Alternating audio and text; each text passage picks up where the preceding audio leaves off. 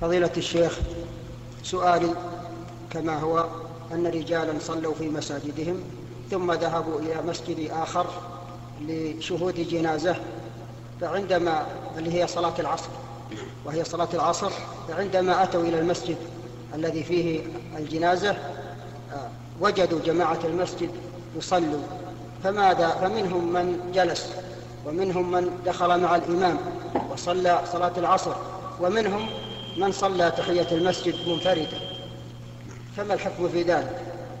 الصواب مع الذين دخلوا مع الإمام. لقول النبي صلى الله عليه وسلم لرجلين رآهما لم يصليا معه صلاة الفجر فقال ما منعكم أن تصليا معنا؟ قال يا رسول الله صلينا في رحالنا.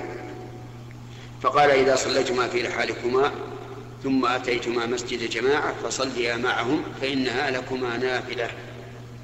فالصواب مع الذين دخلوا مع الإمام. ولكن إذا دخلوا مع الإمام من أول الصلاة فالأمر ظاهر. يتابعونه حتى يسلموا معه. وإن دخلوا معه في الركعة الثانية أتموا الرابعة خفيفة.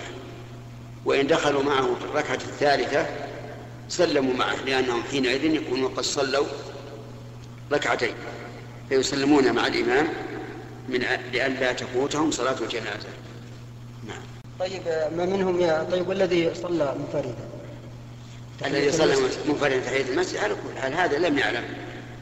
نحن قلنا صواب مع الواجب الواجب عليهم أن يدخلوا مع الإمام أو يصلوا. قلت لك ان إن الصواب مع الذين دخلوا مع الإمام. وأتيت لك بالحديث. يعني وأما الواجب وأما الواجب فليس واجب على أحد شيء.